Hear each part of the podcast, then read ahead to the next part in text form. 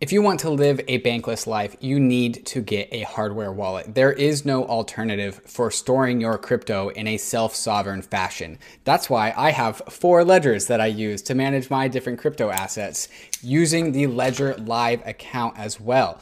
Ledger Live is like your home base for managing your Ethereum, DeFi, and crypto accounts. It does a really good job of aggregating all of your different Ethereum wallets if you are the type of person that uses more than one, but you can also add other cryptocurrencies like Bitcoin or Cosmos or whatever your preferred blockchain is. And then it will display an aggregate portfolio of all your accounts at the main page. One thing that Ledger is doing a really good job of is enabling all the money verbs that me and Ryan talk about with the Bankless Skill Cube enabled in the Ledger Live app. So right now in the Ledger Live app, you can buy, sell, lend, swap, and stake your crypto assets, which is doing a really good job of fulfilling all of the money verbs in the Bankless Skill Cube. Something that's new to Ledger Live is Ledger Swap, where you can swap assets one for another directly inside the Ledger Live application, ensuring trustlessness in your financial activity on Ethereum and on Bitcoin. If you want to learn more about what you can do with a ledger, go to the blog post, The Power of Ledger Live, on the Ledger website where they share some of the more advanced things that you can do with your ledger that you might not have known about. There's a link in the show notes that will take you to the Ledger shop where you can get your preferred Ledger hardware wallet. I personally like the Ledger Nano X, but I also have both. They're both great options. When you own a ledger, you own your own assets in the way that they have been designed to be held by the user and the user alone. So go get your ledger today to make sure that you are as self sovereign as possible. The Bankless State of the Nations are brought to you by Yearn. Yearn is DeFi's first self building, community run project, which I just get really, really excited about. Yearn is a system that seeks out yield in DeFi, and it does that in a number of different ways. A very aggressive way is with the vaults, where you can deposit your preferred asset of choice, and different DeFi experts will come in and generate a strategy for what to do with your deposited token, right? And so it'll go find ways to get yield in that deposited token in DeFi. For those who want to just earn yield on their stablecoins, the Earn system is for you, where you can deposit your preferred stablecoin and Yearn will go and figure out which money market on DeFi in DeFi is producing the best interest rate, whether it's DYDX, it's Compound, or Aave. It, it, looks around DeFi to see where the yield is coming from and it directs stablecoins automatically so you don't have to. Check them out at yearn.finance to get started and also check out the stats page to see what other people are doing as well.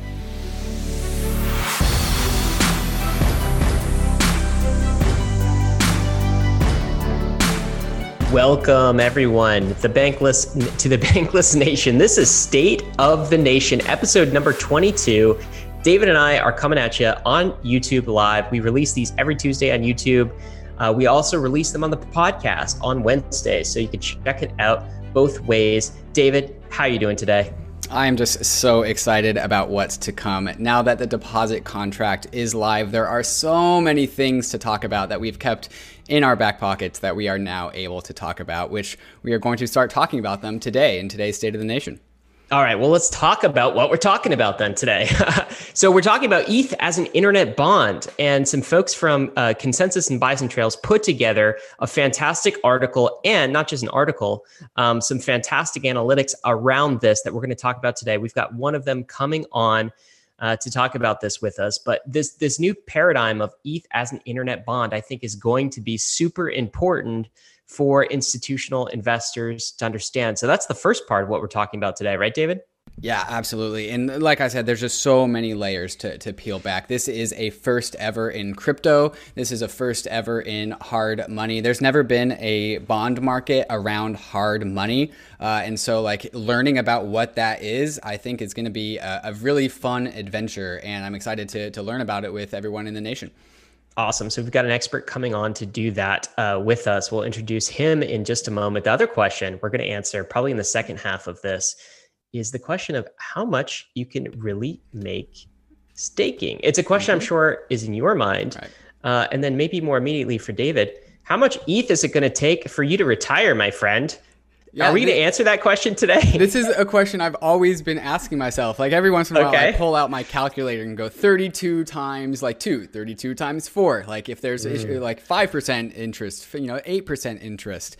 Like as somebody that, you know, got into the world of Ethereum, just like thinking about like, okay, how many miners do I need to have versus how much, and then, and then it moves into how much like stake validators do I need to have in order to sovereign, you know, dependable income. The cool thing. You're all about that passive income income. All huh? about the passive income. Yeah. Like, like the the whole cool thing about securing the Ethereum protocol is that like there's no bureaucracy like trying to like figure out who need like do we get do we pay this guy like this month or maybe maybe we pay him next month? Like no. There's no intermediary between you validating the ethereum blockchain and you being paid by the ethereum blockchain right? So it's a dependable source of income and i don't know where else you can get that in the world which is why this is so valuable. It's a non sovereign, hard money, productive asset mm-hmm. that pays you in ETH as dividends, which is right. also a hard money in it of in and of itself. Yeah. This is going to be exciting to to dig into, and you're in luck, David, because we not only have the calculator that's going to help you figure that out. Mm-hmm. We've got the guy who designed the calculator that's going to help you figure that out. So. Uh, you know, let, let's figure out how much you need to retire, how much ETH you need to retire on with this whole new staking thing. Yeah, let me know. Um, all right. Uh, lastly, if we have some time, we'll talk about some thoughts that I put out earlier this week. Uh, seven thoughts for crypto pioneers. So it's going to be a jam packed episode. But before we get to the episode, um, t- talk about, uh, introduce our guests. Let's talk about a few things that are new going on in the nation. David, yesterday we put out this episode on the Bankless podcast with Raoul Pal our best episode ever. Yeah. I don't know. Some people are saying that. It's definitely our most downloaded episode in ever in a 24 our, in 24 most, hours. Yeah, 24 hour yeah, t- uh, download limit. It's de- it broke yeah. the record on that. Well, what do you think? Was it our best episode? What do you think? Yeah, it was. I was one one of our one of our better ones. Maybe not our maybe not our best, but like people are really into the world of the, or the conversation of like you know Ryan, you and I are like we are deep crypto native, right? Like we live, breathe, and, and die for for Ethereum. Raoul Pal, he's not like he's not so so like that. He's bullish on crypto for all the right reasons, but I wouldn't really consider him like a tribal member of like the crypto world, right? Like he doesn't he doesn't doesn't yeah he's not we're, doesn't we're, bleed bankless he doesn't necessarily bleed bankless right like he's yeah. not crypto native he's just bullish on crypto and so having two people two parties that have, like represent each side i think is really important and i think that's why that episode was so popular it was super cool. It was, it was, bankless thesis meets macro thesis, and there's this interesting Venn diagram mm-hmm. where the two things tie together, and we have some common investment mm-hmm. narratives there. Mm-hmm. So check out that episode. Came out yesterday uh, should be on the podcast right now. We've also doing some cool things. We're, we're bringing in Andrew Keys tomorrow, who is at DARMA Capital, and he's going to help answer the question: Are the institutions coming to Ethereum staking? Mm-hmm. Uh, he's also got a pretty cool announcement about getting some liquidity while you are staking ETH and how that works. So that's going to be a Meet the Nation episode on YouTube only, YouTube exclusive. exclusive. And then next week, Michael uh, Sonnenshein is coming mm-hmm. from Grayscale. And um, this is funny because we recorded this episode, David, like two weeks ago mm-hmm. with Michael. And at the time, I remember saying in the intro, wow, Grayscale has 7 billion assets under management. Mm-hmm. And like each week that that went by since then, mm-hmm. it's gone up by another billion. Yeah, billion. So now I think we get to we get to title the episode like 10 billion right. in grayscale, something like that, um, and be pretty close to accurate on that. So it's been some amazing growth. That's going to be about the bridge to uh, traditional finance, uh, particularly with with grayscale. That's going to be a cool one, right? Yeah, absolutely. And, and in kind of in the same vein as like, you know, Grayscale represents like the macro world, right? It's kind of similar to Raoul Pal. Like Grayscale isn't like the DeFi native, right? Like Grayscale, Grayscale can't go bankless. They are more or less like very, very bank friendly, but it's about the macro, like creating the world and creating the bridges to get into the world of crypto and the world of DeFi, the world of Ethereum. And, you know, something that I'm, that I'm paying attention to is, you know, we saw, uh, at least on DeFi Pulse, it took us like 18 months to get to a billion dollars locked in DeFi. And then it took us like three months to get to $3 billion in DeFi. And then it took us like a, a three more weeks to get to like 11 or 12 billion in DeFi. And I see that same acceleration happening in Grayscale, but except that's with Ether in Grayscale, right? And so uh, I just want to know like how, how soon is that and how soon and how fast are those numbers going to really start ticking upwards? The growth is non-linear. It's something closer to logarithmic, yep. which is really cool. It's hard for humans to think that way. All right. Lastly, on the uh, announcements list, before we get to the, the main event, uh, we've got to mention the Filecoin mm-hmm. Accelerator. So, guys, Bankless is super important. Um, DeFi is super important. We also need decentralized storage. Uh, in order to make these systems, these DeFi systems, censorship resistant. So there's a file Filecoin accelerator. This is targeted at entrepreneurs and DeFi devs, that is happening. You've still got five days to register and apply for this, but they're giving out a 20K grant. They're also giving up to a million in follow up funding. There's a link in the show notes. If you're a DeFi dev, mm-hmm. you've got an idea, you want to use Filecoin's distributed uh, storage layer, which we highly encourage you guys to check out and do. There is a link where you can apply. David is going to be a mentor as well. So check that out. David, I want to get to the question I ask you at the start of every episode, my friend, what is the state of the nation this week? Ah, th- this one's so good. The state of the nation is bonding we are bonding, right? We are bonding our ETH to the proof of stake phase zero chain. If you go to the uh, ethereum.org launchpad site, you can get your nodes up and running, deposit your 32 Ether, and be part of the genesis of Ethereum by bonding your ETH. But not only that, like many states of the nation, it doesn't mean just one thing. We are also bonding as a community, right? And so I'm working wow, on. Whoa, yeah, double meaning? Yeah, double meaning, double meaning. double meaning. Yeah, double meaning. So, and, and this is something that's baked into the core values of Ethereum. Consensus of the L1 is supposed to be done by many, many people, by everyone, by us, right?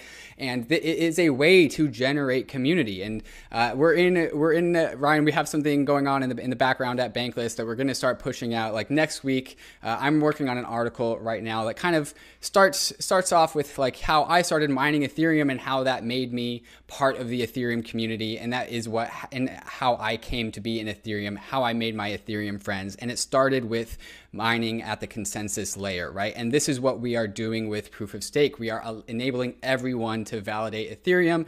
And so we are bonding our Ether and we are bonding as a community because that's what happens when you have decentralized consensus. So today's State of the Nation is bonding. David, that was excellent. I did anticipate the double meaning. Yeah. That's incredible. You brought that in there. Um, also, this would not be a digital nation without a propaganda department, of course. and so you are bringing some of that propaganda in that mm-hmm. article next week. I'm just going to show two quick clips of this. Uh, this is some of the propaganda we have in store to encourage the mm-hmm. Ethereum nation to start staking, secure the network, run a minority client. If you mm-hmm. can't see this because you're listening to the podcast, check out YouTube. This is a wartime poster, folks. You got to check it out. Here's another one I'm going to show. We're going to release a whole bunch of these. They're fantastic, they're amazing, and I think should spread the meme of staking a little bit further. So mm-hmm. that's going to be super exciting. All right, bonding is our topic, friends. And so we want to bring on an expert in that topic. Want to introduce you guys to Collin Myers, who is the global strategy lead at ConsenSys Codefi, doing all sorts of things in the staking department uh, today, and also responsible for some of the fantastic ETH as an internet bond um, white papers that you've seen and also the ETH calculator that we're going to go into. Collin, how are you doing, sir? Welcome to the Bankless Nation.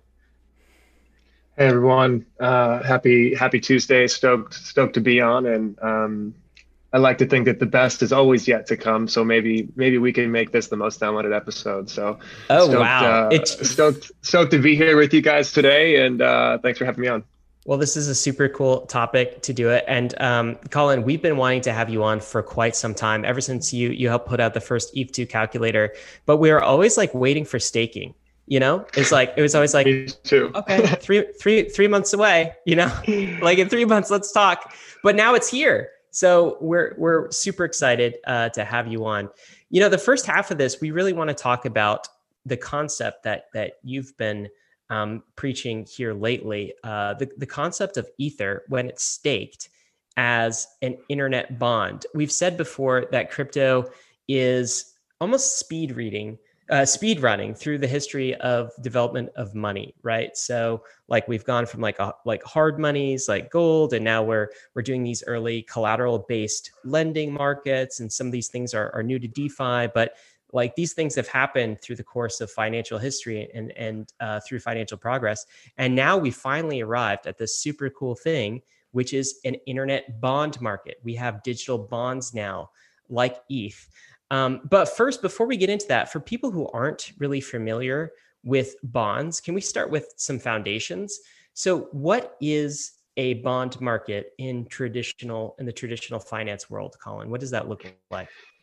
Yeah, so um, I think I agree with you guys. One on kind of the the speed at which things are moving, and and I think now we're beginning to see uh, new uh, primitives with new functionalities and different things that that actually will begin to create new financial products and kind of what we've seen today is recreations and now we're getting into that new financial product world um, when when most people think of bonds it's mostly associated with debt. Um, and a promissory note for for someone to give funds to someone in return for some type of cash flow or some type of future promise. Um, when dealing with normal debt as well, there's uh, probably one of the greatest risks that that you have to deal with is credit risk, um, and also uh, prepayment risk as well. If if you're on the bank side of the equation, uh, it's also important to note that bond and debt markets by debt we're at a we're at a point today where, and that was kind of one of the the purposes of the internet bond that Mar and I wanted wanted to get across and at least advance the conversation around is uh, beginning to develop macro indicators of network health once the world's largest blockchain finally switches to proof of stake, which will really, we believe, change the foundation of the risk return premium and an ecosystem of rewards that, that can be earned not only at the base layer by participating in consensus, but then all the other stream of rewards and risk, technical and whatnot, that you can take on on top of that base layer for staking. Um, and what we want to do is try to create common terminology, um, common understanding, uh, draw conclusions from the world that we understand today, but then also at the same time let people know that these are these are hybrid instruments. Um, these these do not look like securities at all. Uh, and and they operate in a completely different world. And and the best way to describe them are digital work agreements in the Web three era. Um, so the goal of it is to is to bring it all together. Uh, we've seen a lot of different proof of stake networks launch in the past year and a half, all of which have have different bonding terms or bonding flavors or bonding styles. Um, but we've been preparing on our end for ETH2 now for for a while, almost two years. Um, and now it's time to to get the idea out there. It's time to standardize valuation methodologies for internet bonds. It's time to standardize the way that we look at them. Um, there's other things that need to be sorted as well that are more advanced, which we highlight at the end of the paper, um, rating methodologies, uh, and different things of the nature. Um, but yeah, um, I'll stop there, or I could just you know keep rambling for hours. no, it's, standard standardization and making sure everyone's on the same page about like what these things are are, are super important. But but let's back up and, and talk about like bonds as an architecture in the in the first place. Like why why do bonds exist? Like why who gets to issue bonds and and why would they do that? Mm-hmm. Yeah, I mean bonds bonds like let's say i'm a company or a government uh, or or some some some type of entity um, i would utilize a bond to get resources to grow so i would give up some of my uh, you know future growth for short-term growth uh, by you know borrowing money from someone um, we found that the contractor license bond, uh, which is a type of surety bond, is is you know a bit different than what people think of you know bonds, which most people think of corporate or sovereign debt. Um, so what we've learned through the surety bond and through examining what, what what happens at the base layer of the Ethereum network is is that you know the definition of a bond should be broadly expanded and it should be generalized as uh, a financial agreement between two or more parties. Uh, you need two parties to set up the agreement, and you can have more than one party involved in this agreement. but it's it's a work agreement for compensation is probably the best way to to think about a bond.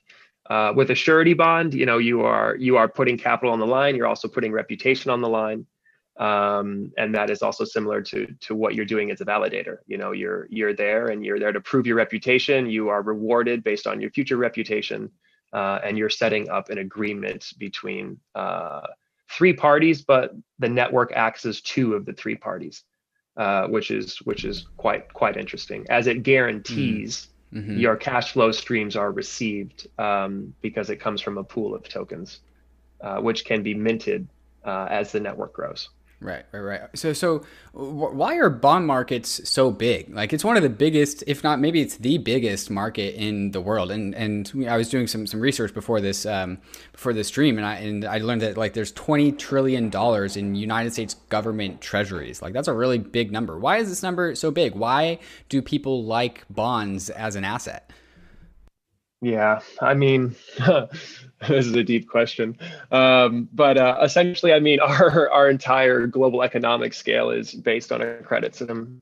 Um, prior prior to working um, on Wall Street for six years, and I spent all my time in the corporate debt markets.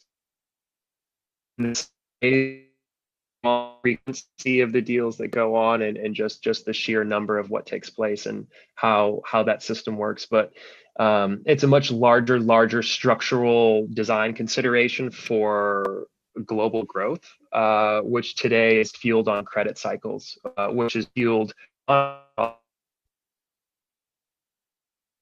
you know interest so many levers that that monetary policy can pull and utilize and one of the main ones is play, playing with interest rates uh, as a result of being a um, so, you know, debt's a good thing. Um, I think that debt can be a bad thing, uh, but if you use debt correctly, it's it's, it's how we've experienced our uh, most of our human growth uh, over time. I mean, debt's existed since the beginning of recorded history, if you will, uh, from what we know today.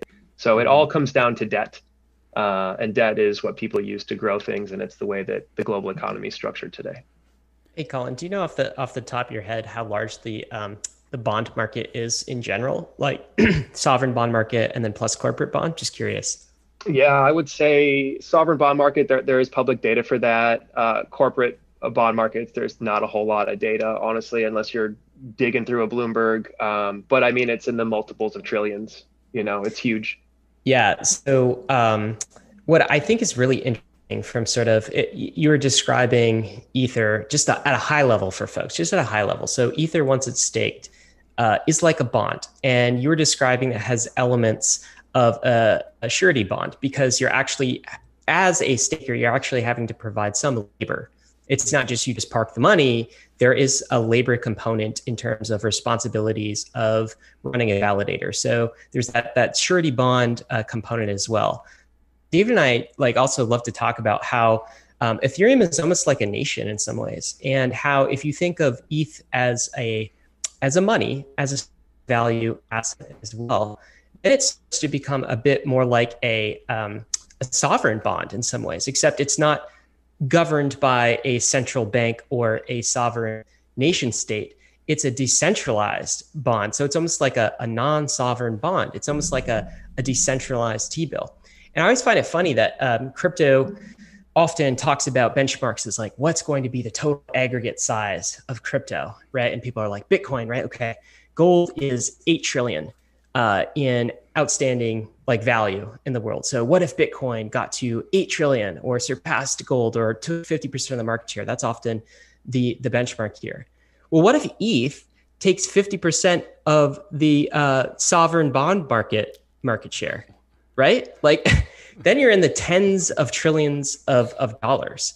I'm not saying that that happens overnight, but like introduce that concept into your brain because we have just created something pretty unique, which is a non sovereign um, bond that has elements of a of surety bond, but is also completely decentralized, backed by a decentralized economy similar to a nation state.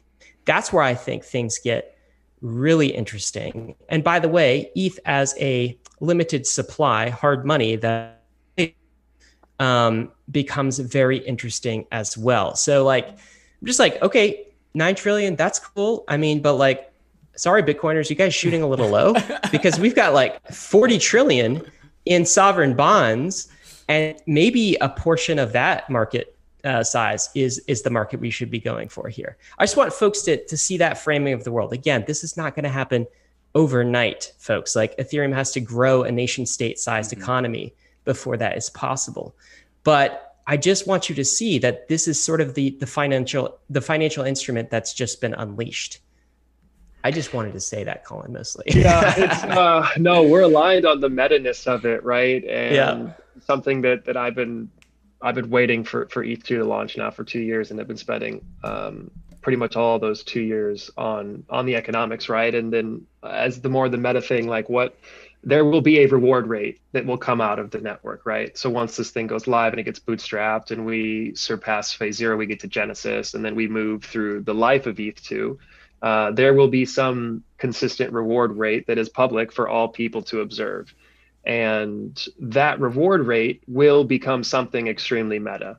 Uh, exactly what, who knows? Uh, it will be the risk free rate of a new decentralized financial economy. Mm-hmm. And it will be the benchmark of, you know, what is the cost of creating trustless transactions? Or, you know, what is the cost of, uh, just providing trustless infrastructure as a public good or there will be there will be some type of benchmark like a risk-free rate uh, which will come off of the ethereum network. And, and i do believe that that once that gets put in place we will see a lot of different things change um, within our current stack of risk reward and scales that we see on top of ethereum today. There's all these staking mechanisms right that are built everywhere with their different reward structures and the different things. But the thing they're built on doesn't have a proper reward structure that has similar barriers to entry that the things built on top of it do. Yeah. So now when you gut the lower layer, you redo it, you create a reference rate. Uh, and then the reference rates that you are getting on top of that layer will have to fundamentally change somehow or be anchored to it in some way. So I think it's one of the final loops for us in DeFi to bring a holistically connected system together as we will have a, a reference rate of sorts is totally to agree. Taking, taking, risk in a certain ecosystem. What am i rewarded for for taking risk? Uh, and then there will be a series of rewards put on top of it. So i don't think we know exactly what what it'll look like but but we do know that that reward rate will be an anchor to a much larger financial ecosystem yeah, I mean, what we're talking about is ETH could ETH staking uh, yield could become the risk free rate mm-hmm. for DeFi, basically, in this entire decentralized economy, similar to the way the T bill, as you were saying earlier, is kind of the risk free rate for traditional finance. Uh, yeah, super cool to think about that. So the current macro environment kind of changes up what, in my mind, what the risk-free rate is, right? And and Andreas Antonopoulos, I think, made this uh, made this claim in one of his Internet of Money speeches way back when, where you know Bitcoin changed the game on like what immutability is. Like whatever immutability was before Bitcoin, like Bitcoin just added a new end of the spectrum for something that's much more immutable. And I think that's coming as well for whatever we call the risk free rate in traditional finance. Because, and especially during times of COVID and money printer go burr, there, like one of the reasons why there's a risk free rate is because the uh, entity behind the assets that are guaranteeing the returns can print money to pay you back on your bond, right? And so like, yeah, risk-free rate, but you're also inflating the currency. And there's and and Ryan, you you talked about like compare how Bitcoiners compare Bitcoin to gold and using gold as a benchmark. But if I were to put my Bitcoiner hat on hat on, I would say like, you know, gold is like the minimum. We are going for for a, a gold 2.0. That's an evolution on gold. It should be orders of magnitude more than gold. And I think we can say that same thing with Ether and the bond market. Like, yes, we are reconstructing the bond market. We can use the bond market as a benchmark, but we are able to provide much stronger assurances about the bond market of Ether because we have some things baked into the Ethereum protocol that prevent, you know, an overly irresponsible like issuance of ether, right? Minimum viable issuance. So what happens when we get a bond market that also has an entity that is restricted in issuing the the uh, the currency itself? that's something that's really interesting to me. Yeah, the I mean the the issuance of ETH2, right? And and there's there's and that's some of the stuff that we baked into the model for the internet bond. Like in the earlier days of, of ETH2 before we get to phase 1.5, which which for everyone is where the ETH1 chain is folded into a shard on ETH2, and that's when Ethereum will officially move from proof of work to proof of stake. There's there's you know going to be ongoing issuance uh, going on on the ETH1 chain. So so we'll have kind of like rewards split but between two things. Um, right now, I believe uh, the annual, like the average annual issuance for Ethereum is around 5%. Um, whereas once we get into the mature ETH2 world, we're looking at 1% or under. Uh, and it's a very, uh, its emission is based on its participation. Uh, which is quite interesting, which then ties to its economics, which are mm-hmm. um, designed in a way that uh, they're capacity based essentially. So uh, mm-hmm. if there is more ether needed to be staked in the network, um, then it will over incentivize for that. If we're have too much security or there's too many people involved, then the rate of reward will drop and it'll reach its equilibrium state. So it's ETH2 is really meant to be this this fluid, moving, dynamic mm-hmm. system, and it's and it doesn't have a fixed supply. Uh, and I personally think that that's probably one of the greatest things about its design, mm-hmm. uh, especially being a smart contract platform. Whereas, how can you expect to have a fixed supply when you don't actually understand how large it could actually get? Right. And by having a dynamic cap on the supply, uh, it's how it's supposed to be designed. I guess is the way that I've looked at it. Um, so when it comes to issuance and how that transitions over to ETH2 and how it compares to Bitcoin, there's a lot of interesting stuff going going on there. And there are a lot of people who will argue that the so not having a supply cap uh, is a bad thing. But mm-hmm. to be honest with you, uh, ETH2 is probably one of the like most complex things uh, that I've ever tried to dissect. And there's still loads that I need to learn uh, after doing it for two years. But one thing I can say is, is that not having a supply cap and tying the economics to its issuance and usage is a very interesting thing that I, I can't wait to see play out. Yeah, absolutely. Yeah. Collin, can you, in order to really figure out like what this thing is, can you maybe compare and contrast like a traditional bond market or bond issuance to like what we are seeing coming on Ethereum 2.0? Like how are they alike? How are they different? Yeah, so I think I'll focus on one one point, which is really really interesting, and that has to do with maturity. Um, so, and that's also one of the unique properties of an ETH2 internet bond and, and how it works, you know, beyond the earlier phases, which which has some restrictions, which um, are outlined in the paper, and then we can also discuss them as well. But there's this perpetual nature uh, of participating inside of this, um, you know, this global uh, plumbing layer, if you will. Uh, when purchasing bonds or participating in traditional bond markets, um, their valuation, their yield, how they're sold, uh, and many things are anchored to a maturity date. Uh, yield to maturity, uh, different types of calculations like this. There's a fixed uh, parameter inside of that. One of them is being what is the maturity of this, and the other one is what is the par value. So then you have instruments that are kind of free floating, anchoring to these two items. Uh, when it comes to a perpetual ETH2 internet bond, the big difference there is, is that there is no maturity date. Uh, you are free to come in and come out of it whenever it is that you would like. And par value uh, has no barriers as to where it can go up and down. Uh, an ETH2 internet bond par value is 32 times the market price of whatever Ethereum is currently at. Um, and your maturity is there, there is no maturity. So when you look at who issues perpetual bonds, they are only usually uh, sovereign nations, essentially. And when those sovereign nations historically have issued perpetual bonds, um, they have a fixed rate of interest, whereas Ethereum is dynamic and there is a call option that as the holder you, you you don't have any right around it which means that that authority or that central body that issued that perpetual bond that guaranteed you this interest rate into perpetuity has the right to pay you back whenever they want hmm. right so that means that you could lose rewards inside of that structure um, which is again how ETH2 is different, but but it's fairly similar. So just to just to highlight that, two of the major differences here are that internet bonds are designed, or at least in the Ethereum sense, are designed to be perpetual. You can come in, you can come out whenever you want, and you are not subject to those rewards ever ending uh, because the protocol wants to, you know, take some money off the table, if you will. Now, Collin, uh, one caveat to that is during the the this initial phase zero, it, you can't come out whenever you want, right? And I think you right. you guys highlight that in your paper how mm-hmm. at first it has a little bit of a different structure because during the phase zero, basically you don't have the ability to exit from the bond. Uh, can you talk about that for a minute?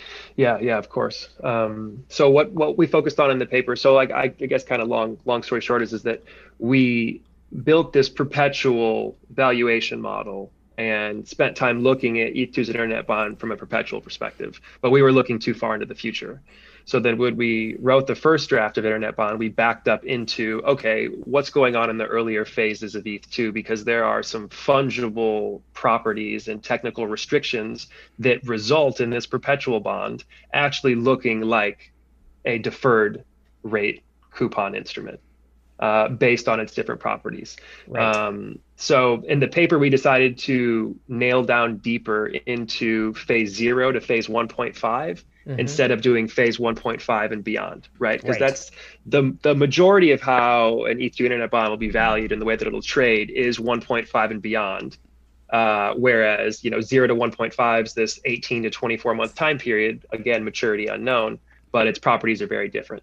So in the earlier days, the way that the process works today is um, I want to be a validator on ETH2 uh, I head over to the ETH2 Launchpad. Um, I generate my keys. Uh, I deposit my 32 ETH. I get my documentation and everything to spin up the client of my choice and also my ETH1 node of choice. And once I enter that system and, and I make that deposit, um, I make a one way deposit to the ETH1 chain, uh, which again is in the ETH1 chain until the ETH1 chain is folded into the ETH2 chain, into a shard on ETH2, which is phase 1.5. So I send a one way transaction, which is effectively a burn if the system doesn't work out. And inside of that, I accrue rewards, but but I can't do anything with them. Right. So I'm still earning rewards and I own these rewards. You know, the sovereignty of the rewards belongs to me as the validator who deposited, but I don't have any liquidity on them and and I can't really do do much with it aside from watch it accrue. So during during this, you know, this time period, the properties are very, very interesting. Um, there's lots of different types of risks that uh, exist at the beginning and exist through its lifetime, but lessen. And then there are some risks that completely fall away. One of the major risks is not having liquidity on my base assets, which is my principal, which doesn't exist in the bond market. Pretty much all bonds have some degree of liquidity. They may be highly illiquid, but I still have the technical ability to trade it to someone or sell it if I'm uncomfortable with the situation. Um, so what we have come up with for the earlier phases of phase zero to 1.5 is that an ETH2 internet bond should be valued and probably will be valued like a discounted instrument, where from its initial conception to its change in its fungibility properties, it will continually move towards its par value and that's, it's par that's value. This graph that we're looking at here, Collin, I think this is from yes. your white paper, right? The, the yes. bottom line here is the the in red is the market value. That's what you're talking about, the discounted value that it would trade at. Whereas this top line is the the face value. And what you're seeing, I think, um, uh, the the sort of the the um, the, the axis at the bottom is basically months over time and the transition from phase zero all the way to this phase 1.5 and beyond and how all of the, the, the, the market value and the face value and the present value all converge ultimately. They, yes, they, I mean, in theory, um, uh, which is what, what we expect, I think it's important to note that in a fully mature ETH2, like these internet bonds, which are, you know, chunks of 32 staked ETH, uh, these could trade at a discount. These could trade at a premium. Um, I suspect a world where there's a long queue for people waiting to become a validator. Hmm. In which point you may there was a point on Medalla where people had to wait two and a half, nearly three weeks to actually enter the network and get a chance to earn rewards. Hmm. So there's there's this environment where over time it will definitely be a par value, and how do you assign that par value? And then as its properties change and the network changes, uh, it will trade at a premium or it'll trade at a discount.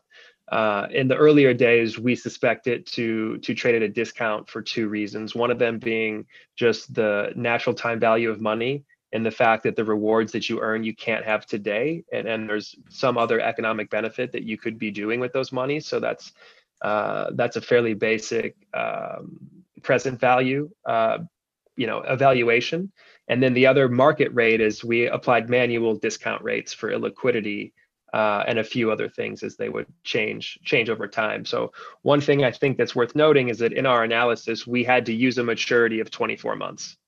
Uh, it was difficult for us to derive a valuation of an ETH2 internet bond without creating some type of fixed variable and in ours it was basically uh, laying it out over a 24 month time period from phase zero to phase 1.5 12 months from phase zero to phase one 12 months from phase one to phase 1.5 which is definitely on the conservative time frame uh, yeah, agreed. I mean, we talked to Danny Ryan. It's, it's, possible some of this could ship in you know 2021, at least phase zero, and who knows mm-hmm. about 1.5. But mm-hmm. yeah, so one last question. We're going to get to the second part of this uh, to help David answer his question just a minute. But one last question, just to tie this off, right? So Galen, you guys wrote this fantastic internet bond white paper that sort of models out how ETH is similar to uh, traditional bonds. What does this do?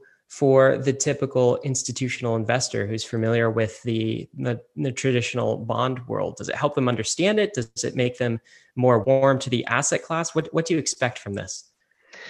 Yeah, um, I suspect, well, first, first and foremost, um, those that are on the regulatory bodies and, and the institutional people, like they definitely have gotten more up to speed on what Ethereum is uh, in the mm-hmm. past 12 months, which I think is like super, super great. So the only network that they have the chance to understand what proof of stake is. Uh, if you give them a Tezos, if you give them a Cosmos, or if you give them any of these other chains and say, hey, take a look at this, like it's most likely going to be more confusing for them to understand what proof of stake is. So now I think that proof of stake is finally a reality inside of ETH2. They understand Ethereum. They're comfortable with Ethereum. They see the value. They see the things being built on it. They're more knowledgeable about it. Now they take a look at, okay, so I have all this Ether. What, what, you know, what can I actually do with it? Or I'm interested in purchasing Ether. What can I do with it? Because it is a utility token. So what type of utility does this token have? Uh, and today, for the first time, that that that token has uh, its own utility uh, within its own ecosystem, which it was, you know, historically to pay for gas fees, but now it is the main asset used to achieve consensus, which is a self-reinforcing cycle of value. Um, so I do believe that now people are ready to understand staking, and I believe that staking is easy for them to understand, but they need to look at staking through a lens of a network that they trust. And finally, now it's time for Ethereum to be that network that you know staking is here and people understand ethereum. So i see this really cool mashup of of getting these more people involved. I can tell you just i just spent a lot of time on eth2 research that the illiquidity part of eth2 is is is an institution there's absolutely no doubt about that but i also know that there there are uh, custodial working on solutions help the institutions get get involved. I don't think there's any uh, there's not much left selling on what is blockchain yeah. that they need to see. They just need to have mandates in place. One of them being liquidity. Yeah. Uh, if you're locked into an asset that's no good and you have LPs, like you're going to need to get out. And in an ETH zero to 1.5 setting, uh, that's that's not a property that that, that that that they're used to experiencing. It's so cool. I mean, some people will think about liquidity as well. That blocks the institutions, but at the same time, I'm like, well, you know, it's good for the decentralized of the network, uh, decentralization of the network. That this is a bit more hobbyist and institutional blocked uh, from from the get go. And they get, right, they get to come after I fill all my bags. Exactly. After David retires on his passive income, which we'll talk about in a minute. But so, but like I think what you're saying here is this is what, what's so cool about this is if you guys zoom out and are listening to what we're saying about this internet bond thing. Five years ago, institutional investors did not understand Bitcoin, right? They didn't understand it. And over the last five years, we've seen the education of Raoul Pal, Paul Tudor Jones, uh, who, Stanley uh, Druckenmiller, right? Like, like these people are now like, oh, I see store of value. It's like digital gold. That happened over the past five years. Five years ago, when I entered this space, that wasn't the case. They didn't understand this. They thought it was criminal drug money. I think that happened so, over the last two years. I think it was even even shorter yes. than that. So, what I think will happen over the next, I'll be conservative and say five years, is that institutions will start to understand internet bonds as a financial instrument the way they understand Bitcoin as digital gold. And next thing you know, Paul Tudor Jones will talk about the ETH, the staked ETH he's just mm-hmm. invested in or started uh, validating. And I think that is the next chapter here that you have helped unlock, Collin. So thanks a lot. Do you have some time to stick with us so we can help David retire on his passive ETH income? Yeah, of course. I'd like to know what these numbers are like too, so I can set some more personal benchmarks. All right. We're going to do that in just a second. But first, we want to talk about some of our fantastic sponsors that made this episode possible. If you are looking for a mobile wallet to hold and access your crypto, you need to go to argent.xyz and download their smart contract wallet app right onto your Android or iOS device. Argent is the most secure way to hold money on your device while still being able to access DeFi services that we all know and love on Ethereum. Through Argent, you have one tap access to the beloved DeFi apps like Compound, Uniswap, Aave, and you can even invest directly into some yield generating assets right from your Argent wallet. Crucial to maintaining security over your assets is Argent's Guardian service, which, which allows you to use a friend to make sure that you can always restore access to your funds in case you were to ever lose your phone or for your device to break. You can also use a local hardware wallet to ensure that you can always restore access to your funds yourself. One of Argent's newest features is their ability to route trades through 10 decentralized exchanges, including Uniswap and Kyber, to make sure that you are always getting the best trade on your assets.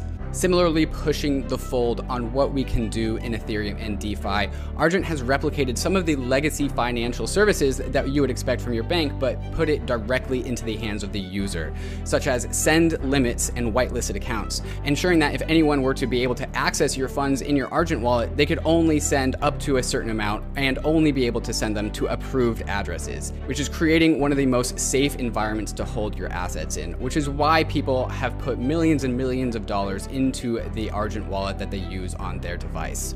In order to see the Argent wallet in action, go to argent.link slash bankless and download the Argent wallet on iOS or Android today. We're also brought to you by Monolith. Monolith is your cool new DeFi account, your DeFi savings account, your DeFi checking account. Except the cool thing about the Monolith DeFi account is that it gets software updates, right? You actually get to increase the usefulness of this over time. So here are some of the features. Monolith is a smart contract wallet with a lot of the features that you would expect if you've come to know DeFi and what it is. You can you can add money to it. You can put that money to work uh, in Compound and, and accessing yield. Uh, but you can and you can also swap through Uniswap. What was cool with Monolith is that they will send you a very sexy Monolith Visa card that connects to your smart monolith smart contract wallet on Ethereum. So it's a really awesome tool to live a bankless life with a, a, a savings account that gets software updates. So this is, this is something that you're never going to find out in the real world, but you can still do real world things with you know real money in, like buy your groceries. So that's just fantastic. Coming soon to Monolith, actually already here to Monolith, is now you can buy DAI and get it sent to your wallet directly, right? So it's also being an on ramp. So you you don't have to go through your centralized exchange like Coinbase or Gemini or wherever. You can just go straight from your bank account right into your Monolith checking account smart contract wallet. So check them out at monolith.xyz. All right, Bankless Nation, we are back with Collin Myers and uh, David, of course, and he's going to help us answer a very important question. Of course, we talk about on Bankless what what is Bankless about? It's about freedom, financial freedom, freedom from banks. Um, and David has the question, probably the same question that many of you have, which is how much ETH is actually required in staking to earn a decent passive income off of this stuff, an income source that is denominated in self sovereign, uh, bankless money. ETH native source. David, I think that's the reason you started to get into this space. Is that correct? That's always been the dream? Absolutely. And and this is something that really gets me excited about Ethereum 2.0 is because we're about to do this all over again. Like I got into Ethereum because I started mining on my gaming computer, finding out like I can make $5 a day on my GPU. Uh, and then I scaled that up into like 24 GPUs, like spread in different corners of, of my dad's house. Uh, but then, but then, like in the bear market, the bear market came, and then you know ASICs kind of dominated the Ethereum landscape. And so I see this this migration to proof of stake as a resurgence of some of the original core values that brought people into Ethereum in the first place. The ability to mine Ether and get ether dividends in your home is really powerful and like we are going back to that world with proof of stake that's always been the point of proof of stake is getting money paid to you at home in a self-sovereign way and so I want to know, like, how, how much ether do I need to stake so I can like have a comfortable retirement? Like, that's all right. Well, let's find that out. Let's it's find been my out. question so got, for three years. You know what? Collin Myers designed. We've got him on right now. He designed the perfect calculator for you. Then we're going to go through it. And I don't think David is the only one. By the way, I've talked to a lot of ETH holders. Definitely not through the bear market. And part of the reason they kept the faith and kept holding is like, why? I'm waiting for proof of stake. I'm waiting for this to be a semi-passive income source for me in the future. I believe in Ethereum. I believe this is possible. So David is not the only one. and if you are watching, you are listening, I bet you have some interest in this too. So I am pulling up the uh, ETH2 calculator designed by Collin, Mara, some other folks, and and the team at ConsenSys and partially Bison Trails. This will be linked in the show notes. There's also a guide is. that we will link. Uh, it's already linked. It's already There's a guide we will link in the show notes too that we designed that will help you through it. It has some variables we're going to go through and help answer uh, David's question today. So um, we've got first this whole category under the ETH2 calculator. Let's start here. The current cost to become an ETH2 validator is $14,293. That is the cost of uh, essentially 32 ETH, owning 32 ETH. Is that correct, Collin? Yeah, that's your that's your raw cost, if you will. That's your asset acquisition cost. So that's your capital outlay. That's almost the equivalent, David, to your GPUs. Basically, you've got to buy the GPUs, you got to buy the right. ASICs. That's what the ASICs are yep. in this new model. We have to get a certain amount of uh, validators and stake on board to to launch the chain. I'm assuming we get that. I still have full faith, yep. especially after our uh, ETH, ETH War effort next week, David. We're going to hit those numbers. Right. Not going to be a problem. Nope. Let's talk about um, some of the variables here. So one variable, Collin, is the ETH price of course, right? So this calculator auto feeds into the ETH price. Another variable that you could adjust up or down is the total uh, amount of ETH at stake. So this model right now, in the default assumes about a million. But is it correct, Collin, if I adjust that amount, amount up to say 2 million or 3 million or 5 million, um, that, that indicates more ETH of the total staked, that the rewards will go down for David. Is that correct? Yes, yes, correct. Um, so it's uh, we're going to start off earning rewards at 524,288. Uh, mm-hmm. That that is the Genesis threshold, and then as more validators get added, uh, you will see uh, between phase zero and phase 1.5, when there is no liquidity, you'll see a uno, you'll see a uh, a unidirectional decreasing reward structure. Okay. Where in earlier epochs you'll receive the highest, and then as more stake gets added to the network, you will receive less. We'll keep it at a million for now. That will probably go up in other phases over time. It's it's hard to know. ETH circulating supply that that feels um, you know fairly certain. I think the assumption of all of the other validators on 95% of the time feels pretty safe. But let's so let's get to the uh, validator specific. So David. Um, do you already have an internet router, my friend? Can I say yes to I, this question? I got I have an internet router. Yes, that's how how okay. we are doing this stream. okay. Good to know. Good to know we're not using your cell connection.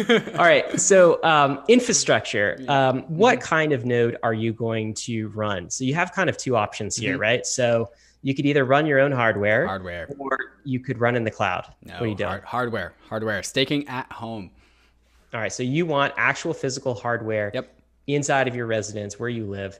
And what are we doing for infrastructure choices? I'll give you uh, I'll give you two here. That's what the calculator says. You, you go the bare minimum requirements, or you do mm-hmm. recommended. All right. So here is I think um, let's see.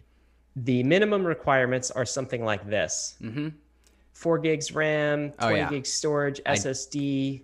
I definitely got that. Yeah. Mm-hmm. Okay, so and So, what's so for, for people who are who are looking at this, like I'm going to be staking on a 2018 MacBook Pro, and that is Ah. more than enough. Uh, I, I think I have an i7 in it, an Intel i7 chip. Maybe that's a little bit higher uh, than average, but an i5 is going to be just fine.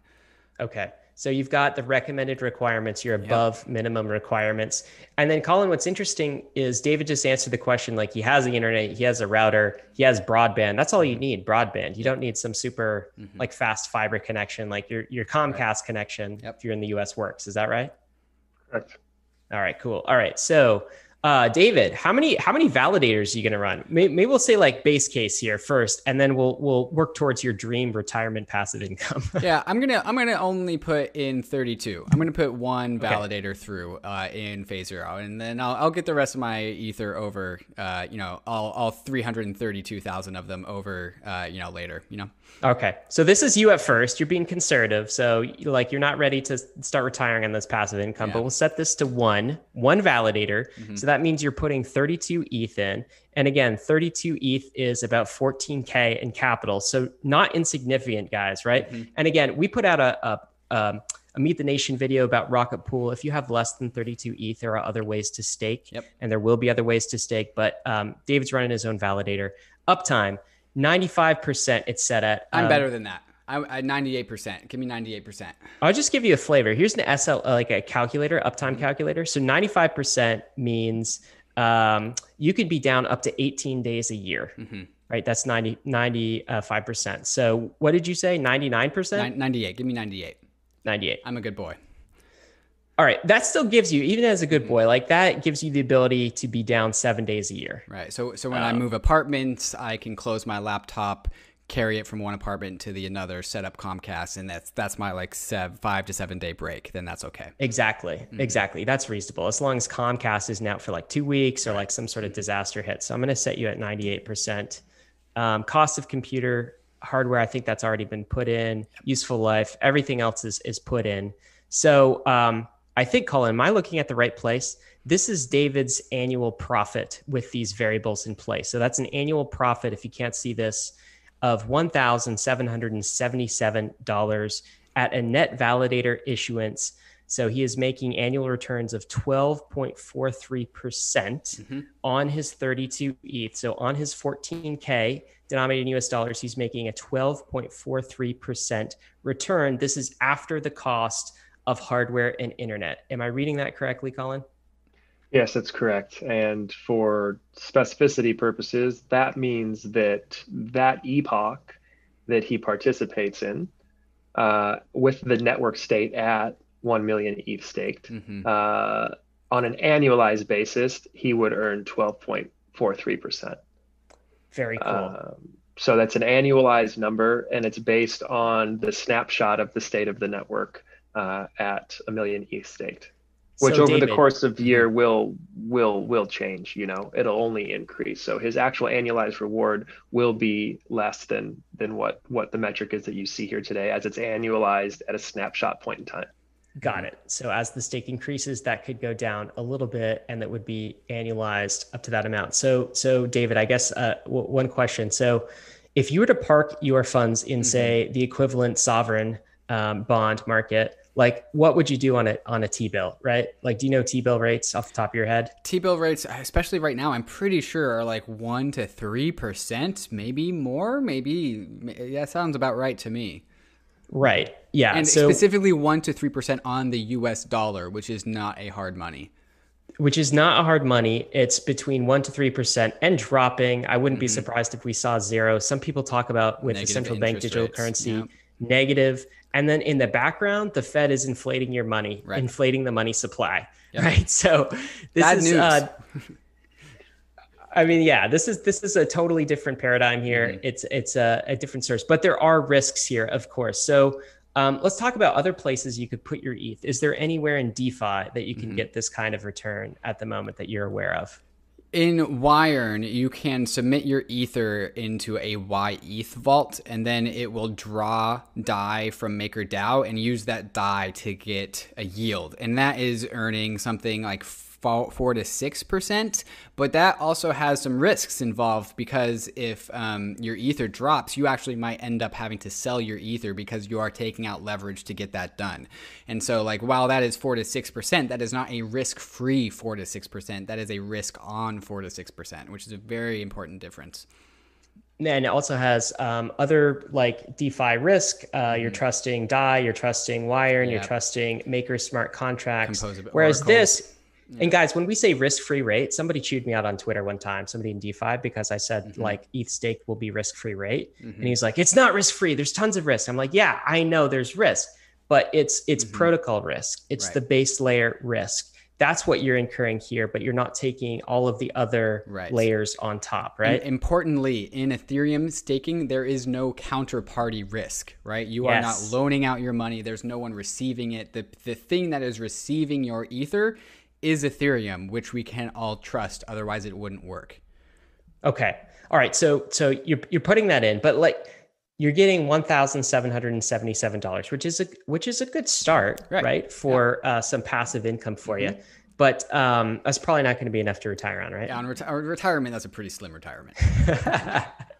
All right, so let let's let's talk about some of your dreams, mm-hmm. David. Mm-hmm. So we've got a few variables that we can adjust here. All right, mm-hmm. just for fun, um, one variable, of course, is you could put more ETH into this thing. You right. could go buy more ETH and go risk it in um, this risk-free rate of ETH2 protocol risking. Mm-hmm. Um, so you have that option, my friend. Another option that we might see, and um, you know, d- despite what people might might think, David and I do not control the price of ETH. Right. it ebbs and flows on mm-hmm. its own. But if the price of ETH goes up, mm-hmm. what's that going to do to your return? Well, in US dollar value, it's going to pump that number up. Absolutely. In US dollar value. Yeah. Interesting. But so, not so your in ether, denominated. Your ether denominated returns will stay the same independent of the dollar price. But if the dollar value of ether goes up, then the dollar value of your ether dividends also goes up.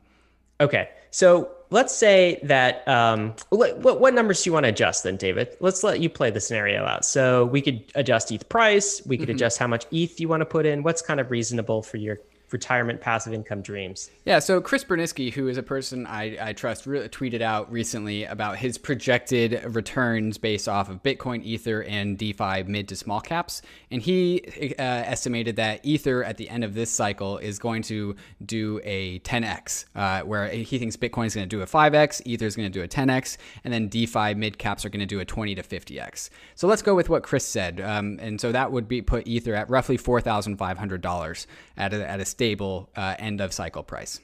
Wow, four thousand five hundred dollars. And mm-hmm. uh, when he was saying cycle, any idea what the timeline was he was talking? I don't about? think he gave a timeline. No. Okay, so he's saying probably in the next three to five years, two to Sounds two to five right. years. Yeah, two okay. two to five. Yeah. Mm-hmm. So we are jacking, we are 10xing the ETH price right, right. now, which yep. is not crazy for a uh, bull market crypto. cycle. Yep. Okay, and then uh, are we keeping your? You just running running one validator with 32 ETH? Yeah, let's let's keep one validator for now, and then we'll see what number that gives, and then we will go and change that number after I see with the number that it gives. All right, Collin's magic calculator did all of the calculations for us, and but, but I, I, think we getting... have to tweak one more number because I think if we are assuming that Ether price is going to be forty five hundred dollars, I think there's probably going to be more Ether being staked. Uh, ah. I feel like that's a likely outcome. So let's go from one million to let's go to let's go to four million. Four million okay. ETH staked. 4 million ETH staked. We'll keep the other variables the same. Of course, ETH circulating supply is going to be up a little bit too, but maybe we yeah. we ignore we that yeah, for let's now. ignore that. That's an okay. unknown quantity. All right. Anything else you want to adjust? No, I think that's right. All right. So your annual profit right now, you're doing 10k a year. So you okay. went from you just basically 10x your annual profit, right? No, no, now, it was at seventeen hundred dollars, and now we're at oh 10, yes, ten thousand dollars exactly. And so was, less than 10x yeah, mm-hmm. Because the issuance, your um, net issuance annualized went down from what 12 to 7 yep right and so it, it, we previously when there was only 1 million ether staked we were receiving a 12% uh, issuance rate a 12% in- interest rate on our eth and since we bumped that 1 million total eth staked up to 4 million it went down to 7.4% Okay. Is that going to be enough to retire on, my friend? 10K a year? We're, we're getting closer, but still like 10K. Like I have a pretty bougie diet. I eat a lot of steak. so, All right, so, so I, th- I, think what, we I think we're gonna have, to, have to add some more validators, Ryan.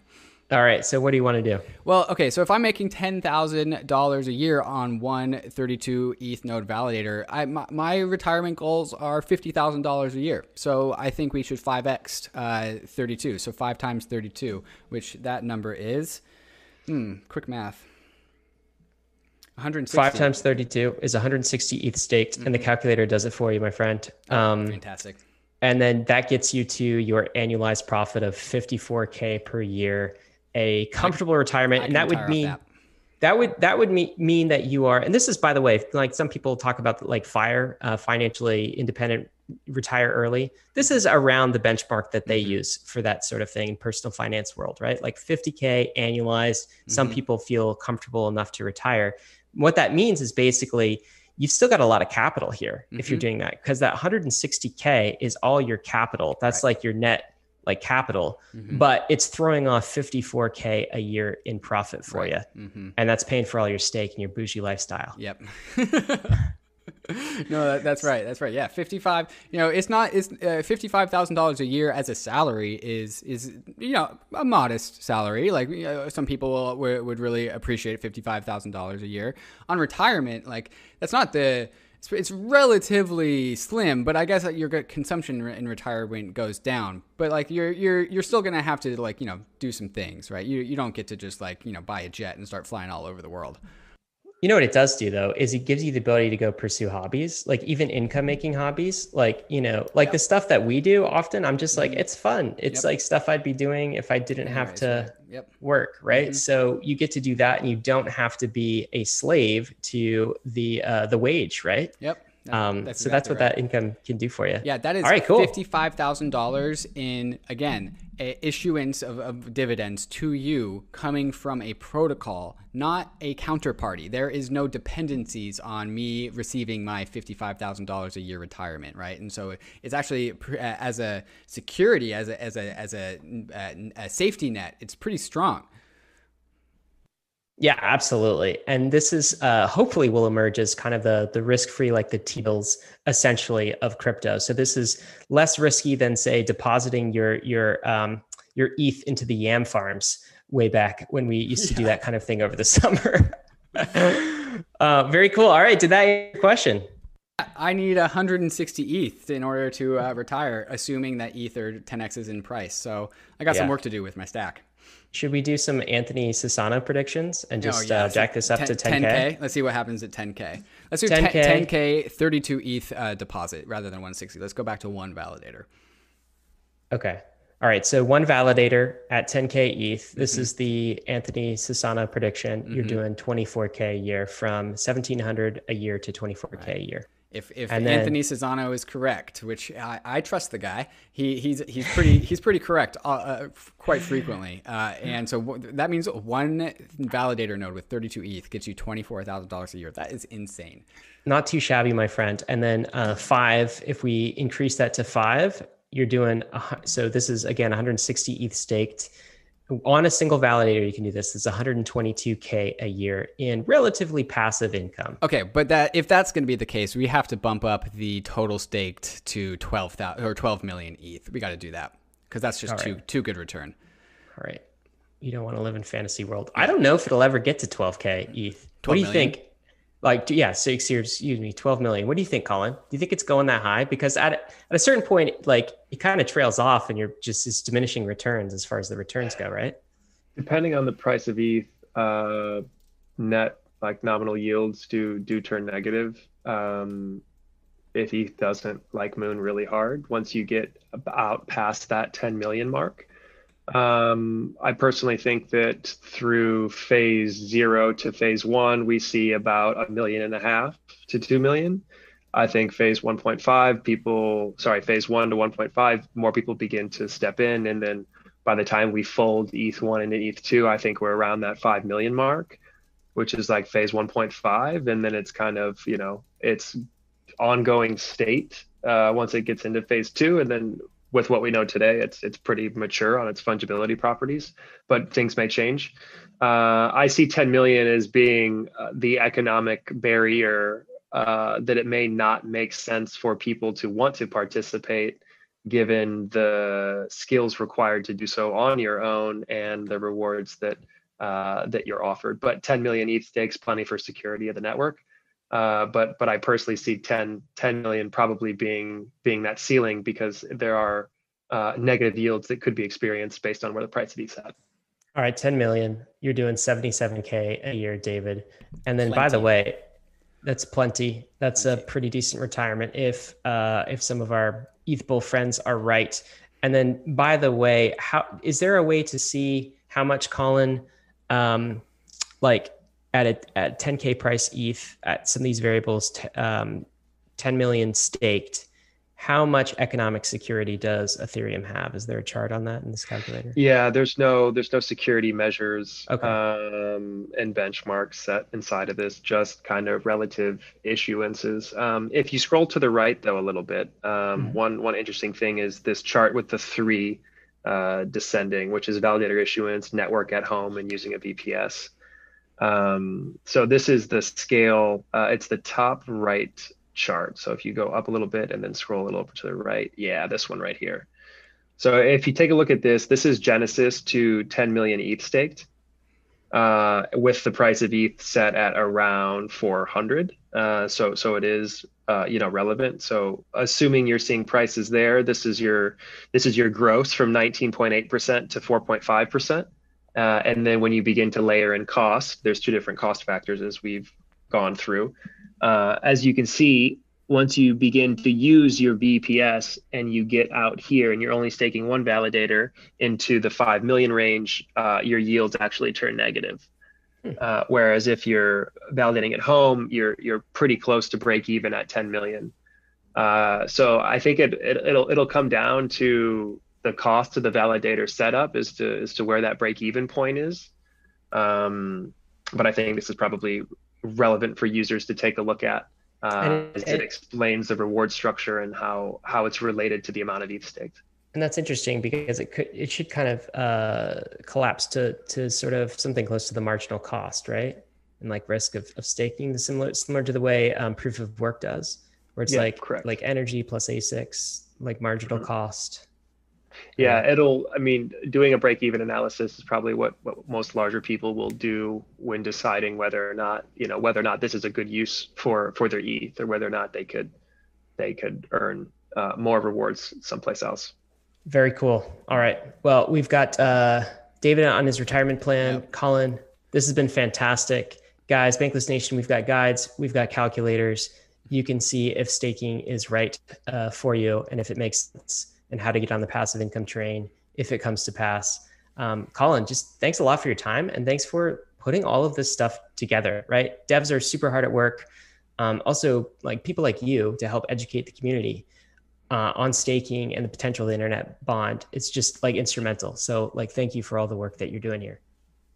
Yeah, absolutely. This is my my ETH2 effort is is my uh, my 15% of my time commitment at ConsenSys that is that is you know meant to to give back in a non-profitable manner. So it's been a very exciting two years. It's been a great experience for me to go through go through the whole thing. It's it's me giving back to the community that's that's given a lot uh, to me over over the past three years. So um, I appreciate you guys having me on today to to walk through the calculator and also to help get more more people educated about you know uh, ETH2 staking, what what internet bonds would look like, and also to leverage the community that you guys have to kind of drum up a good conversation. I'm I'm really hoping this kind of gets gets people's gears grinding, um, thinking about becoming a validator, thinking about the different abstractions um, that could be built on top of staked ether uh, as, as there's a lot of different things that could be built on top. So hope that the paper serves as a, a fundamental viewpoint and uh, can't wait to get back on with you guys once once genesis goes and then we actually start seeing some data as to how these things are valued and, and if it's relevant to, to some of the projections um, that we did. Mm-hmm. Uh, so just uh, just to close it out, um, for those of you who who want to check out the the internet bond paper uh, that Mara and myself put together, um, there's been a couple of good uh, Twitter posts by the Bankless team, and, and we also collabed on an article as well. So uh, feel free to check those out and head over to the PDF. Um, and and last last shameless plug for me would be for everyone to go check out Activate uh, activates a, uh, a project at ConsenSys that I spend most of my time on. Um, we collaborated with the Ethereum Foundation to build the ETH2 Launchpad. Um, so it's kind of the big thing that we're trying to, to promote people to uh, come into Activate, learn more about Phase Zero. We have an FAQ, we have uh, an interface built on the calculator there, and we also have a secure link, most importantly, to the ETH2 Launchpad. So you can ensure that you're not getting phished by coming through Activate um, as we built, we helped the EF build the platform. So we're excited about phase zero. I'm stoked that Genesis uh, is around the corner and uh, doing things like this will help it become more successful. So I appreciate what you guys are doing as, as it's ex- extremely helpful. Likewise, Collin. Uh, one thing I've, I've been hammering on lately is I've been watching the, the macro world really learn how to place Bitcoin in the world around it. And there's nothing more bullish for, for Bitcoin than being understood. And when it comes to Ether and staking Ethereum and, and proof of stake and, and uh, advertising like this internet bond market, that's what I see you doing with this calculator for Ethereum, right? Like really putting it into di- di- digestible and knowledgeable mental models for people to understand what is actually going on here. And so that's just one thing that really just makes me really excited about, you know, staking my own ethers. Like people are going to figure out what this thing actually is and it's going to be on the the shoulders of, of your effort and, and Mara's effort and, and everyone else who's trying to, to push this conversation forward. So thank you for everything you're doing. Awesome. Thanks, Collin. Take care. Cheers, guys. Talk to you soon. See you later. everybody. Bye. Wow. Oh, super good, right? Uh, I mean, I know we always say it, and I've probably said that we always say it last time, but like uh, I'm bullish. you know what you said there that was super cool is the most bullish thing for Bitcoin is being understood, right? Mm-hmm. Um, same thing. The yep. most bullish thing for Ethereum is being understood, and I yep. think we're going to see like both of these things happen in the next cycle. Mm-hmm. Uh, well, cool, man. This this uh, State of the Nation's going long, David. Do we have uh, we got, we have some more time? We got time. We got time. Yeah, I know you got some thoughts, Ryan, that, that ah, you, you, put down on thoughts. paper, and so I want to I want to hear them coming out from out of your mouth today.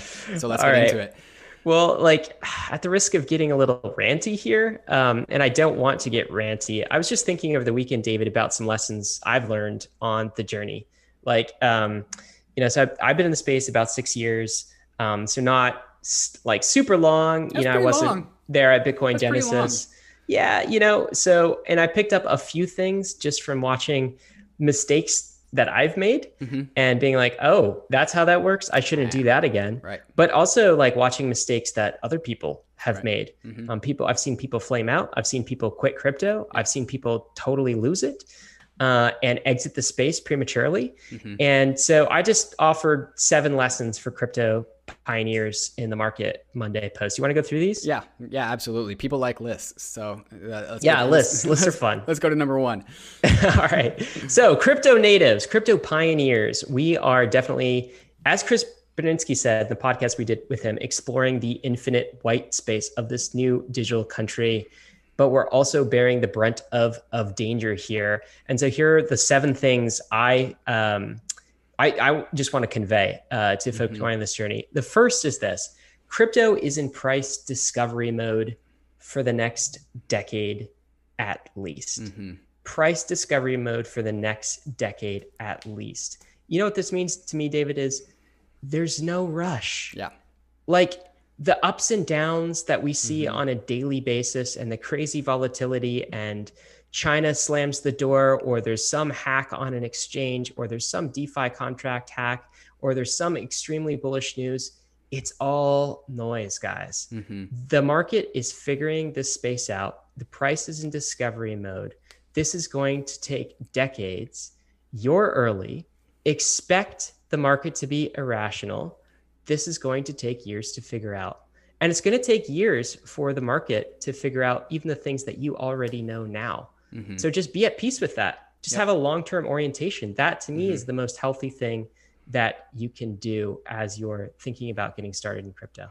Yeah, I, I totally agree. And you know, crypto moves so fast, so it's hard to keep a macro perspective when there's uh, you know so many every single week there's something micro to pay attention to. Like oh, Yes. PayPal you know integrated Bitcoin and then Bitcoin pumped ten percent.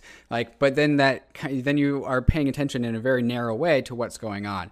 Um, one of my favorite um, perspectives to take is, and I, I can't remember who said this, but like it, it was probably in the middle of 2018, 2019 bear market. I think it was Eric Voorhees who said this. Like, we're not in Bitcoin isn't in a one to two year bear market. It's in a 10 year long bull market. right? Yes, that is the right absolutely right. perspective. And the one thing I, I try and tell people who are you know normies who are trying to get their head wrapped around you know cryptocurrencies and, and, and Bitcoin and Ethereum is is they say like oh isn't it super volatile and like you know Bitcoin goes up like twenty thousand percent and then it crashes. And I tell them I give them the metaphor that like think of bitcoin or, or cryptocurrencies like as a plant right? And it grows out of the ground and you have this little sapling plant that's like six inches uh, six inches tall and then next year it come, you come back and it's like four feet tall. Like it just grew like 20000 percent. I don't know insert the right math here. Like so so like when people see that they they're not used to those numbers showing up on the stock market right stock markets assets on the stock market don't go 20,000%. But VC funds, they are used to those numbers because they were able to get in before everyone else, right? And so like the the whole like Bitcoin moved or, or Ethereum moved like 50 500% in a year. Like that's just numbers that we're not used to, but the world itself, the universe is used to those numbers and we are in the middle of the universe figuring out how to price these things. I, I totally agree. Totally agree. And you, sometimes you got to trip out your psychology a little bit, right? Because humans aren't meant to deal with this level of volatility. Right. But you know, we do it to ourselves when we go and check our Blockfolio 10 Mhm. times a day, Yep. right? T- I, just like I know people, yeah, we're like right. uh, I I know people in crypto who to like to gain perspective. You're having trouble with this. Mhm. Stop checking price. Yep. Yep. I mean, you could check price quarterly. This is a d- Mhm. that would be enough if if it's true that we're in price discovery mode for the next decades. Mhm. Uh, so anyway, perspective on that. The second, you ready for the second? Yep, let's do it. All right. I have never seen a patient investor lose money in Mhm. crypto. Mhm. Never. Mhm. If you're patient, you won't lose money. If you buy and you hold, you don't lose money over the long term. I tweeted something like this out on on Saturday, and someone responded, "Yeah, like, but what about uh, the guy that bought EOS, or like the guy that put all money into I don't know some other coin?" I'm Mhm. just like, the fact that you went and looked for another Ethereum or another Bitcoin or another short term project shows that you weren't patient. Mm-hmm. Right. That you saw Mhm. somebody else getting rich, you had FOMO, Yep. and you did a bad thing. Mhm. Patient investors don't lose money in the space. How easy is that? Right. It's almost like foolproof. Uh, Just like it's really hard. Actually. buy. It's hard. To I know it's hands. hard. It's hard, but like it's hard, it's difficult, but it's simple. Mhm. Buy, and if your time horizon is five to 10 years, it'll work out. You'll be fine if you're not buying short term stupid assets, right? Yep. Y- yesterday we saw the stock market pump on uh, on vaccine news. Like it did something insane, like ten to fifteen percent, and then we saw crypto uh, sell. We had a sell off because people went into stocks, right? Yeah. And so like there, there's two market participants. There's people at the base foundational level who are patient, who are never selling, who are have their theses and have placed their bets. And then there's the people on top of those people that, you know, FOMO into something every 24 hours, right? Yep. And those are the people making the market movements, like the daily plus 5%, minus 5%. But it's the bottom substrate, the foundation that really is the reason why we are in a 10 year bull market, right? And so be part of that cohort that doesn't FOMO, right? Just ha- just place your bets and sit on your hands. Crypto is a device for transferring money from the impatient to the patient. Warren Buffett said the same about stocks. It's also true for crypto. Some of this is just good personal finance advice, guys, but it applies in a different way in crypto. All right, you ready for number three? Let's do it. Okay, this might be um like some tough love for you guys. Yeah. 95% of you listening right now Mhm. should stop trading and just hold. Mhm. You should stop trading because you're losing money relative to holding. 95% of you are not good traders, not great traders. Um, and you don't have to be to do 10x's in crypto. Mm-hmm. You can just hold. If you don't want to spend hours a day developing your trading skills and competing at that level yep. with like the SBFs of the world and our friends at Three Arrow Capital, like the desks that are doing this 24 hours a day and spending 80 plus hours a week on it, like just don't. Are, you don't even have to be in that you. game. They are better than you. Full stop. It's like it's right. It's like everybody thinks they're going to be in the NBA, mm-hmm. right? Yep. And like to get in the NBA, first of all, you have to have a certain like mm-hmm. natural born talent and mm-hmm. like physique and athletic ability and then you have to work really hard um 95% of you shouldn't be playing that game at all you should just hold yep I, I would add one corollary onto this. Like sometimes, you know, people go to the casino even though they basically more or less intend on losing money. Like the casino's yes. still fun. So, like, if you are finding yourself compelled to do that, separate your stack into two th- two stacks, two separate stacks. Heavily weight one stack to be your hold stack, and then allocate like two to five percent, some low number, just to get your like gambling itched itched right? Just to do it just to say you did and then you can leave your hold stack. If that's if you can't you know control yourself moderate yourself. I totally agree with that and that is a sensible strategy david. All right number four I am responsible for everything that happens to mm-hmm. me in crypto. Mm-hmm. Repeat that to yourself. Mm-hmm. I am responsible for everything that happens to me in crypto, not somebody on Twitter, right? Not the builder who built the smart contract, mm-hmm. not the dude whose newsletter I read, not the person whose YouTube I subscribe to, or the token that promised me the moon. I am responsible. That is an attitude that I have tried to uphold for myself in crypto mm-hmm. because that is a growth attitude. You have to take accountability for the decisions that you make in crypto. You can't blame other people. It's not helpful to your progress as a crypto investor to do that.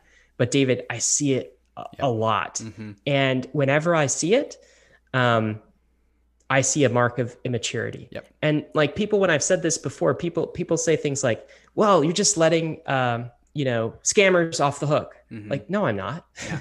Both of these things can be true. I mean, I totally reject scammers and people who are trying to take other people's money mm-hmm. uh, or you know hack and steal. Um, but for you, as an investor, the best advice is to take accountability and responsibility for the decisions that you make in mm-hmm. crypto. That is how you'll get better. Yeah, the, these systems treat users as admins. Like everyone who has an Ethereum wallet, that Ethereum wallet treats them as admin. As in, no, that Ethereum wallet's not going to do anything that you explicitly didn't say yourself. That's why we are a self-sovereign industry. That's why we. That's some of the core values of Bitcoin, Ethereum, Bankless. Like you have complete control over your assets, which means that if you lose your assets, some, you did something. Like you, you probably yes. violated rules one through three in some particular way right? Yes. Uh, and you know, that, I think that's really you don't get like empowerment and self-sovereign finance without also being responsible for your actions, right? Yep. Or you see some crypto influencer tweet about mm-hmm. something, some mm-hmm. token you absolutely have to buy. Yep. And you go buy that, right? Quote unquote. That's on you. Into a token. That's on you. Yeah, I mean, you. should the crypto influencer influencer do that? No, that's a separate thing. Yep. But the fact that you are jumping into a position mm-hmm. that you don't know anything about. Like, would you jump into an empty pool? Like, I mean, look down, look at what you're doing before you mm-hmm. you go and do it. Yep. Um, I think that's what we're saying here. All right. Absolutely. Number five, you ready? Yep. Own more crypto than the financial experts recommend, and doubly so if you're young. Ooh, some prescriptive advice, huh? All right. Why, yeah. Why look, this? Let me let me uh, let me say none of this is financial advice as always risks and mm-hmm. disclaimers also see number four right but um, i think that the traditional financial experts people mm-hmm. with cfas um, people who are financial advisors they are selling typewriters in the age of the pc right mm-hmm. they don't understand this asset class and therefore can't give you good advice on this asset class so even the ones that are semi pro crypto, they'll be like, yeah, you know, you you should take one percent of your portfolio and gamble with it. Mm-hmm. Um, that's not enough. Right. I mean, I get like one percent. uh, okay, depends depends what your portfolio looks like, depends what age you are, depends on your risk tolerance, mm-hmm. all these things. I get that. But in general, I think the financial experts aren't going to weight you as high as you probably should be in crypto. And I think this is most important if you're young. Like the 1 to 3% mm-hmm. if you're young, I'm, is that all you want of yeah. your net worth exposure into crypto? It's not all I want. Where's the other 97%? what, what, are you doing with that? You're buying boomer stuff. boomer stocks. Right? Yeah, you're getting dumped on by the boomers. So I'm not going to prescribe a certain amount for you. It's like, right. but it's probably more than your financial experts, mm-hmm. um, the guy at your brokerage is going to recommend to you. Absolutely. And, and, like, so Anthony Pompliano is a big fan of the phrase, like, get off zero, right? Like, he's going on the crusade of trying to encourage funds to just put 1% in, just put a yeah. half a percent in. And like, part of the reason why that number is so low is because, like, you need a number to convince people, right? And so like like if you say like you need to put 15% of your portfolio into Bitcoin. Well, to the you know funds that people are talking to when they say these numbers, 15% of their portfolio is like half a billion dollars, right? Or it could be. And so like in order to maintain legitimacy, you as a, somebody who's going off and pounding like put 1% into crypto, you need to be have a low number because any other number other than that than that seems crazy. But if you are the type of person who's like Anthony Pompliano, who's saying like go put one percent into crypto, Anthony Pompliano has way more than one percent of. It's over fifty percent. It's, de- it's, definitely over fifty percent. He said it. I've yeah. heard him say it. Yeah. So like, yeah. So do do see what people's actions are, not what they're saying.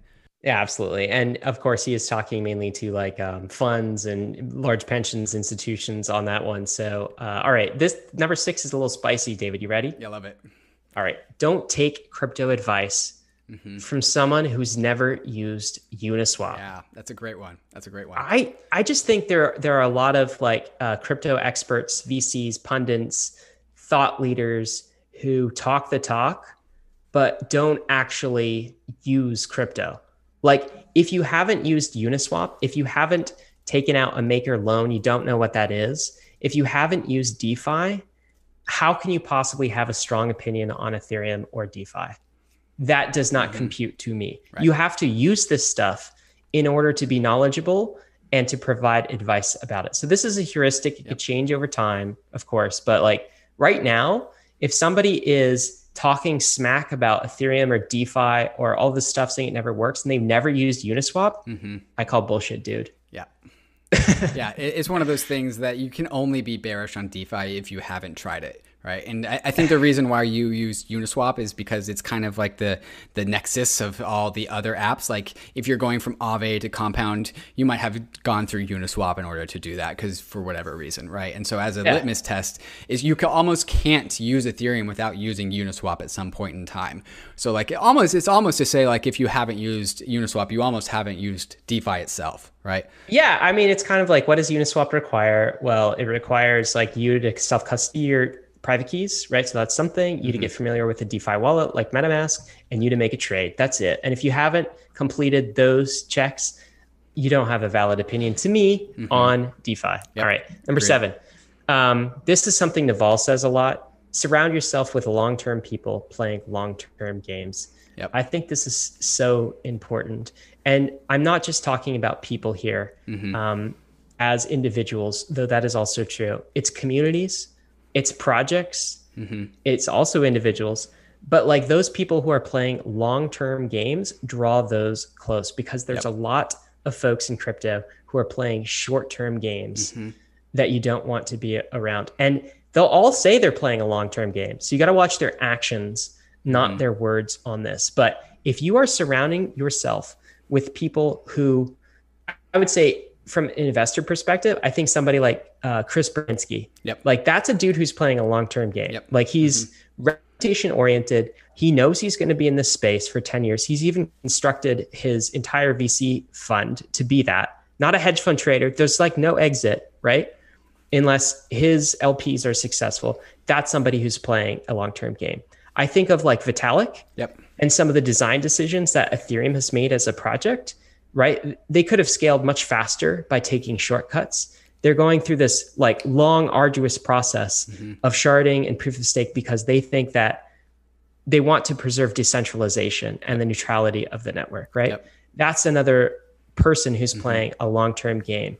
Um, if you surround yourself with those types of people and those types of projects, and you yourself are a long term player mm-hmm. and keep your reputation intact mm-hmm. as your strongest, as your most valuable asset, you will do very well in this space over the long run. That's why I've seen everyone who's doing it. Yeah, man, I have so, I have so much to say about this, and and I, I, can't remember. It was a book I was reading where the author was uh, illustrating uh, the father at a kid's soccer game, and you have one father who is like yelling at his kid, "Score, score, score!" You know, do whatever you need to do, uh, and then another father is like, you know, have fun, right? Because there's two rules here. Like, there's you can either play to win, or you can get or you can play to get invited back the next time right? Wow, yeah. And that's totally. you are so as an individual who is learning how to engage with others and be friends with others, the goal is to not win. The goal is to get invited to play second time. And this is also true with trading, right? Like if you just do decide to trade, like you the goal is to always be able to play the game. Like don't ever position yourself that gets you cut out of the game. Uh, and and this is something I, I tweeted out not too long ago where I said like, you know, there there are theses in crypto that are pretty decently defined. And I think we've defined like the bankless thesis and the protocol sink thesis and the ETH, the triple point asset thesis. And we haven't swayed from that, Ryan. Like, and I'm pretty proud of what we've done here at Bankless. If any listener has knows of, of a time that we've pivoted from one of our theses, let me know. But I think that we have been on the same, beating the same drum ever since this podcast started, ever since this YouTube channel started, ever since you started the newsletter. We haven't pivoted, right? And, you know, there's a bunch of other people in the ecosystem that just have not pivoted from what they think this crypto industry is about. You know, Anthony Sassano is one of them, DC Investor, Anti Prosynthesis. As many Bitcoiners hate that guy, he has been beating the same drum over and over and over again. So you should surround yourself with people that don't don't change up what they're saying based on the, the times of the day. And I didn't didn't want to bring this up when we got into uh, the state of the nation today, but I recently tweeted out if your cryptocurrency project has a uh, an army of green frogs behind it, you should probably rethink your strategy and because we need people that are playing long-term games and so you need real people behind your network right you need a real community of real humans not just an army of green frogs so absolutely i'm totally aligned with this one play long-term games yeah, I think what you're alluding to there, in like, I know you got like uh, Twitter mobbed uh, about oh, yeah. it, um, but oh, I, I think what you're alluding it. to, like, I think what you're alluding to though is like reputation. Yep is one of the most important long-term games that we as human plays totally. that play right and mm-hmm. i think there is insane amounts of value in creating sort of a, a pseudo anonymous account some sort of reputation mm-hmm. uh, behind it and you can accrue that over the time at, at, the same time right like by putting your name out there mm-hmm. um, and, and by yeah, right. That is your that is mm-hmm. your reputation. That's your skin in the game. That's mm-hmm. some stake, and, and, that counts for something too. Yep. Um, so regardless, guys, those are the the seven thoughts for crypto pioneers. Mm-hmm. If you're on the journey, crypto is in price discovery mode for the next decade at least. Be patient because if if you are, I've never seen a patient investor lose money in crypto probably if you're listening to this, you should stop trading and just hold remember that you as an individual are responsible for what happens to you in crypto. Don't blame others. That is the key to growth, accountability. Own more crypto than the financial experts recommend. Don't take crypto advice from someone who's never used Uniswap. And then lastly, surround yourself with long term people playing long term games. Uh, that's it. Rant Ryan, off. Ryan, I'm seeing the YouTube comments. Uh, give a big fat thumbs up to your list. So nice job. All right, cool. Well, good. We, we made YouTubers like happy. Yeah. Green frogs don't like us, but uh, YouTubers are happy. We'll take that as a win. All right, David, with that, we should probably sign off. We've covered a lot of territory today. We'll probably chop this into uh, some smaller videos mm-hmm. for your viewing pleasure. Um, it's been fantastic to be with you guys. Risks and disclaimers, of course, ETH is risky. So is the internet bond that we talked about today. So is Bitcoin. All DeFi protocols are as well. But this is the frontier. We're glad that you're with us on the journey. Thanks for joining us. This has been State of the Nation. What number, David? 32, 22, 22, 22. 22. All right. Bonding. Lot, we're bonding as a community. we're. Because we're playing long term games and we're doing it together. Happy bonding, guys.